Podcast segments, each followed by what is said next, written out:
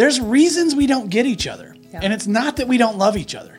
It's that we've never really been taught to communicate at this level. It's also not that we're not Yeah. good communicators, because most of us are definitely communicating things. Clearly. Angela is an excellent communicator, but there are a lot of times when I somehow get lost. I don't understand what she's saying, and especially in moments of distress. Yeah. This is the Connecting Couples podcast with the real Emhoffs. I'm Angela Emhoff. And I'm Chad Imhoff, and we're in our final segment on uh, finding a common language, allowing our partner into our experience. We've really tried to break down the importance of language, of the words that we say. We've started to kind of say, hey, these are some tools that we can use. We're going to break those down a little bit further in this segment. And we said, there's reasons we don't get each other. Yeah. And it's not that we don't love each other. It's that we've never really been taught to communicate at this level. It's also not that we're not Yeah. good communicators, because most of us are definitely communicating things. Clearly. Angela is an excellent communicator, but there are a lot of times when I somehow get lost. I don't understand what she's saying, and especially in moments of distress. Yeah. Especially in moments when she's really struggling and probably needs me most. And so that's what we're trying to do. We're trying to, in this segment, not only help you communicate about what's happening, communicate about perms, the physical, emotional, relational, mental, and spiritual place that you're in, but also find a way to invite your partner in, to invite that response that we all need in moments of distress. Let's talk about the response for just a second because if I have a withdrawer who is finally getting out of his head, he's taken this in, he understands the importance of sharing what's going on, what his experience is, and he comes to me and he says, This is how I'm feeling emotionally, or this is what my body is telling me in that moment.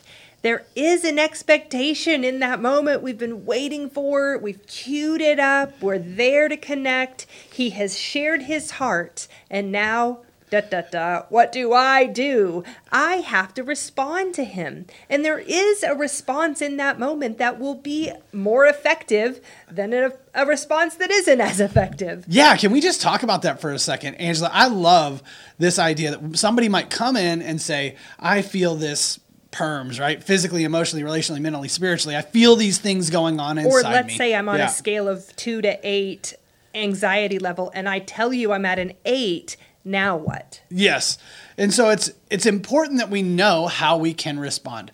I've kind of got about three ways that I can think of to respond to that. The first and probably most important way to respond to someone is to give them the st- space just to process. So just being present is a response. I've heard it over and over that people say, I just want someone to be here, just to listen. I don't need an answer. I don't need anything from you other than to be heard. And so, number one is listen, hear it, hear the story. Try to stay out of the solution and the solve mode. Listen to the story and stay with the person. Just be present. That's number one. Number two is sometimes it- requires a physical response. Hey, I'm gonna actually, I wanna hold you. I wanna be close to you. If your body is feeling bad, you're in a bad place, and you're feeling alone and heavy and sad, come here. Let me hold you. Let me be close to you in the way that you're asking for. And the third I would think of is a spiritual response. Well, hey, let's pray about this. Let's invite God into this. Let's see if we can spend some time in prayer about your job or the uh, people outside of us.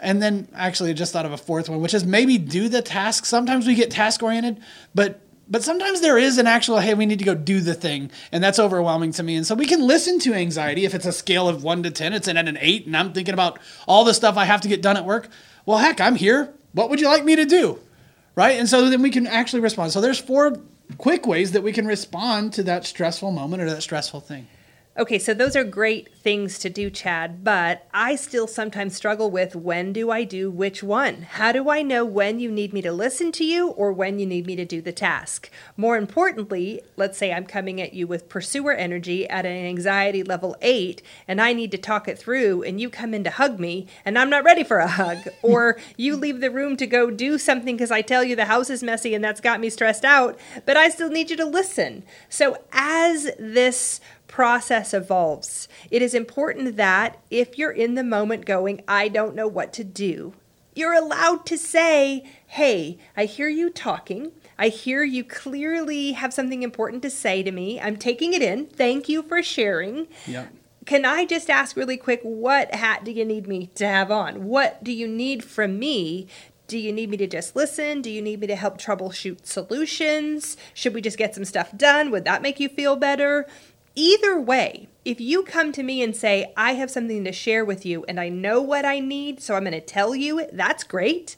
Or if you start sharing and your partner is confused, if you're the person listening and you don't really know, you're allowed to say, time out. What do you need from me? Now keep going because I want to respond well. I want to make sure that I respond well to the fact that you've just opened Yeah. up. Yeah. No, that, that that makes complete sense. And so it's like we do. We want to respond to each other. And we want to be able to kind of hold that space that is I almost want to call it sacred space. The spot where I'm saying, I'm going to let you in. I'm going to be vulnerable. I'm going to be intimate with you. I'm going to show you how I'm doing physically. I'm going to let you into my emotional world, into a place that maybe I'm kind of insecure about. And, and I'm going to ask you to maybe respond to that even. That's a big ask, Ange. That's a big ask for me to take the time to break it down and slow down and say, this is what's going on inside. And I think I would like, I would like you to come close to me. Let's for just a second shift it into some of the ways our pursuer and withdrawer tendencies can hijack a good open up, a good um, Yeah. expression. Because let's say Chad does come in and share that he's had a hard day at work or open up emotionally. I can, as a pursuer, have a tendency to want to point out how his day went wrong. I can start to kind of, well, it's because, Chad, you didn't express yourself, or you didn't stand up for yourself, or I told you that you should have been more organized, or da da da da da, here I go. It is a pursuer's strategy sometimes to assess where it went wrong and offer solutions. And I got to tell you, probably those solutions are right. Probably I did do those things, and probably I could even get on board. I should have been more organized and stood up for myself and engaged in the conversation and done all the things. And your day would have not been so hard. and it would have probably been better. But the problem is that's all in the past. And what does a withdrawer do with that? Exactly. It, it, causes division. I shut down. I feel like a Yeah. failure. Now I'm like, yeah, you're right. lands right. like Yep. criticism, not like I'm listening. Let's flip that for a second. Let's say I, as a pursuer, had a really hard day. I have a lot of energy. It still feels chaotic. And I just start kind of opening up, kind of dumping all that onto Chad. It can be easy for him to immediately, even he even just said one Yeah. of the solutions is that fourth one he added, go to a task. And if he goes to the task, I can feel like he's withdrawing or abandoning the fact that I'm sharing something that feels urgent or desperate to me. And so those tendencies that we can lean towards do show up when our partner finally opens up or even starts to get into some of their deeper feelings. I mean, there's a, a good reason why we get into these negative cycles and misunderstand each other or go to a different, you know, response than we need to. I feel like that's worth like putting an exclamation point and a star and circling. I don't know how you do that on a podcast, but I'm like, I, I want to say like that you cannot go to doing before you understand the present experience of your partner. If you go to do, if I go to doing before I understand where you're at, Angela, if I go clean the living room, I've literally told you that what you're saying, what you're feeling doesn't kind of matter. Yeah. And I'm going to go do the thing to kind of solve the thing. And, and that really just speaks to your worth. It's like now I've left you and I'm going, even if I'm excellent at it, let's say I'm an excellent cleaner. I'm not, but let's say I was. And I go in the living and I clean the living room, the kitchen, the bathrooms. I do all of it better than Angela could. Again, can't do that. But if, if I did, that would only really serve to prove that she wasn't good at her job. Yeah, or and that it ramps was- up her the task anxiety. that I like to do. And so it doesn't, I love what you're saying. And, and I add the fourth one because after we've heard each other, after I've seen you, after I've been with you, and I kind of get your experience, I hear you out, I say, thank you for letting me in, then maybe we can, in fact, most of the time, the task isn't that hard. It's just that somebody's been left alone with it and they need to be heard so that we can go conquer the thing together and solve the problem, which is true. We do need Yeah. to solve problems so that we can come back together and be okay. But if we don't listen, if we don't hear each other, man, we miss. And we really affirm the negative cycles that play out and really wreck relationship. My day is hard, and I want to share that with you. Not so you can tell me all the ways tomorrow won't be hard or the next time I can do it better, but because hard is is bad to experience alone. Yeah. The reason we share with our partner is because we want to deep down know we're not alone. We long for that connection. So, this process isn't only to say, Oh, I had a hard day. Oh, I'm sorry you had a hard day. This process is designed to say, Man, I just kind of feel alone with my stuff. I'm going to share whatever it is with you. You hear it, take it in, say, I hear it, I understand your experience, we're together. As soon as that togetherness happens, as soon as that alignment happens, man, we can get a whole bunch of stuff done together. We're, we're in a good place, we're connected, we're secure, we can take on things, we're twice as efficient.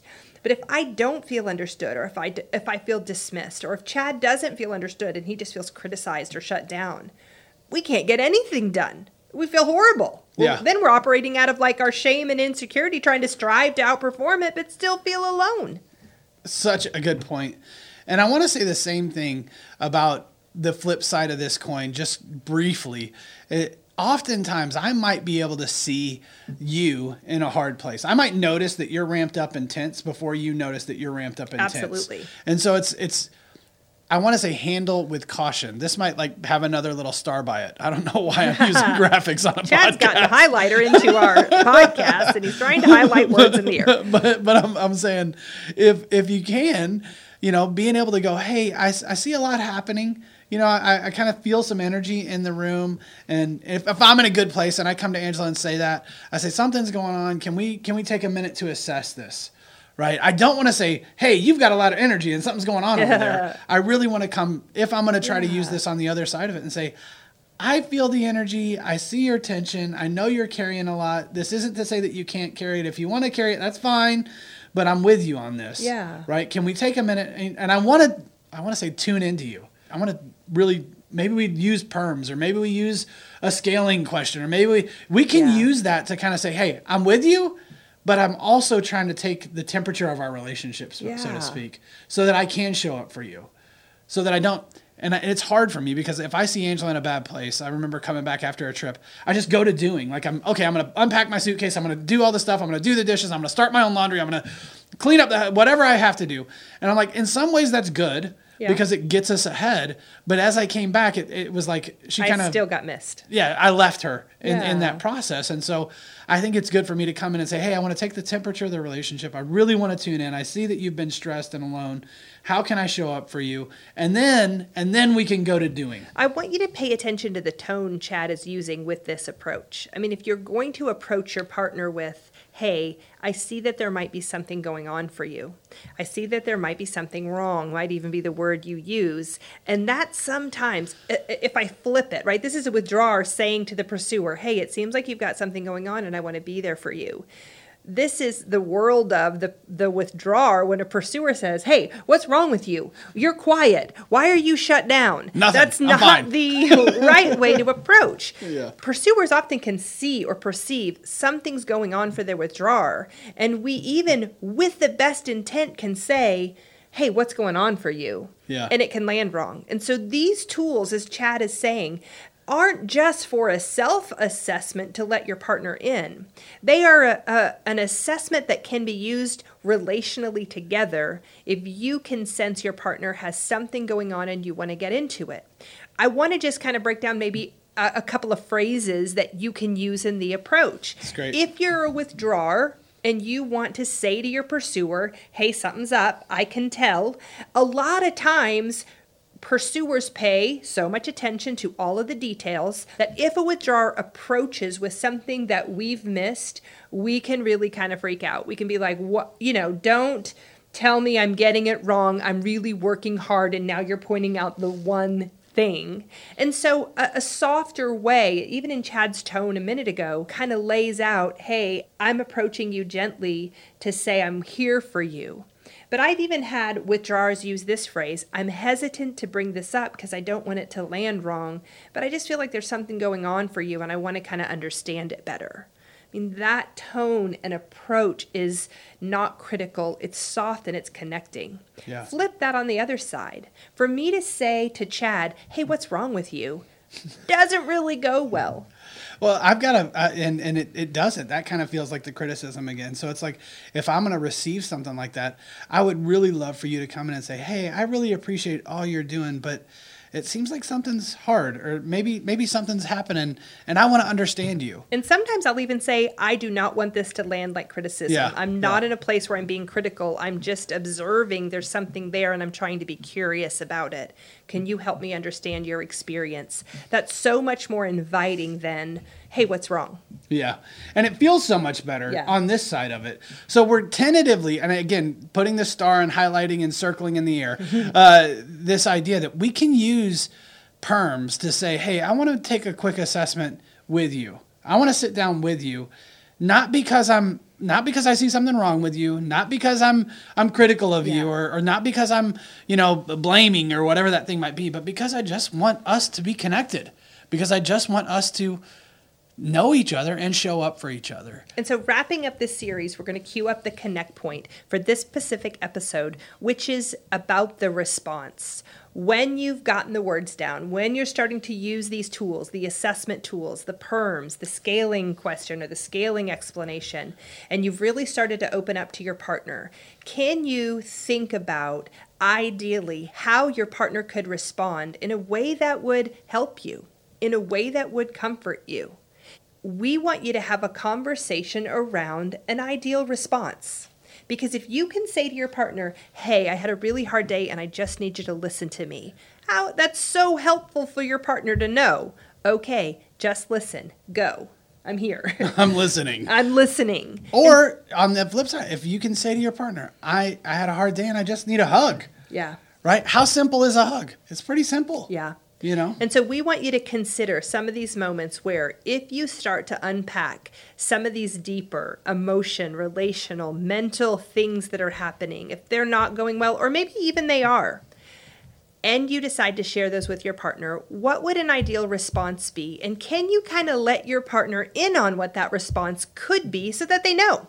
So that the next time you guys have this interaction, your partner is queued up to respond better to you in a way that is effective and a way that connects you as a couple. Thanks so much for checking this out.